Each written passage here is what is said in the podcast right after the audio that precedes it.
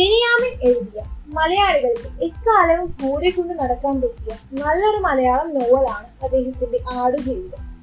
Gulf പ്രവാസത്തിന്റെ നമ്മൾ കാണാത്ത മറ്റൊരു മുഖം പരിചയപ്പെടുത്തുന്ന ഒരു നോവൽ ആയതുകൊണ്ട് എല്ലാവരും പ്രത്യേകിച്ച് പ്രവാസികളായ ഓരോരുത്തരും എക്കാലവും കൈവശം വെക്കേണ്ട ഒരു ഗ്രന്ഥം തന്നെയാണെന്ന് നിസംശയം പറയാം. വലിയ സ്വപ്നങ്ങളുമായി സൗദി അറേബ്യയിൽ ജോലിക്കായി പോയി വഞ്ചിക്കപ്പെട്ട് മരുഭൂമിയിലെ ഒരു ആട് വളർത്തൽ കേന്ദ്രത്തിൽ ദാരുണ സാഹചര്യങ്ങളിൽ മൂന്നിലേറെ വർഷം അടിമപ്പണി ചെയ്യേണ്ടി വന്നു. നജീബ് എന്ന മലയാളി യുവാവിന്റെ കഥയാണ് ഈ കൃതി. രണ്ടായിരത്തി എട്ട് ആഗസ്റ്റ് മാസം ഗ്രീൻ ബുക്സ് പബ്ലിക്കേഷൻസ് ആദ്യ പതിപ്പിറക്കിയ ആടുജീവിതം.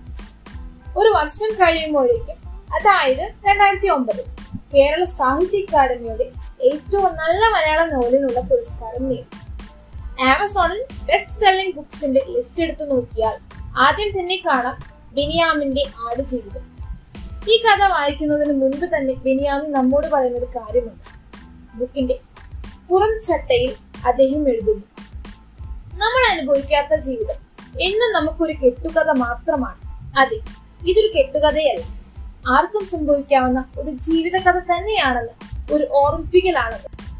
കാരണം മരുഭൂമിയിലെ സുഖ സൗകര്യങ്ങളിൽ ജീവിക്കുന്നവരെ മാത്രം കാണുന്ന നമുക്ക് ഇതൊരു കെട്ടുകഥയായി തോന്നും എന്നത് തീർച്ചയാണ്. അതുകൊണ്ട് വായിക്കുന്നവർക്കുള്ള ഒരു മുന്നറിയിപ്പ് കൂടിയാണിത്. നാട്ടിൽ മണൽ വാരി ജീവിക്കുന്ന സാധാരണ ഒരു യുവാവ് ഗർഭിണിയായ ഭാര്യയുമായി ജീവിക്കുന്ന അവസരത്തിൽ മുന്നോട്ടുള്ള ജീവിതത്തിന് പ്രതീക്ഷയേകിക്കൊണ്ട് വരുന്ന ഗൾഫ് ഓഫറിലേക്ക് ഒന്നും ആലോചിക്കാതെ മുന്നോട്ട് പുറപ്പെടുന്നു.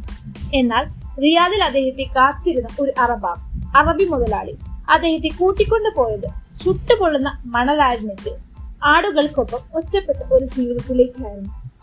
നാട്ടിലേക്കുള്ള ഒരു ബന്ധവുമില്ലാതെ ദിവസമോ സമയമോ അറിയാതെ ഒരു ഒറ്റപ്പെട്ട ജീവിതത്തിൽ ആടുകളുടെ പോലെയുള്ള ഒരു ജീവിതത്തിൽ മൂന്ന് വർഷം അടിമപ്പണി ചെയ്ത് ജീവിച്ച നജീബ് എന്ന വ്യക്തിയുടെ തുറന്ന പുസ്തകം തന്നെയാണ് ബെന്യാമിന്റെ ആടുജീവിതം.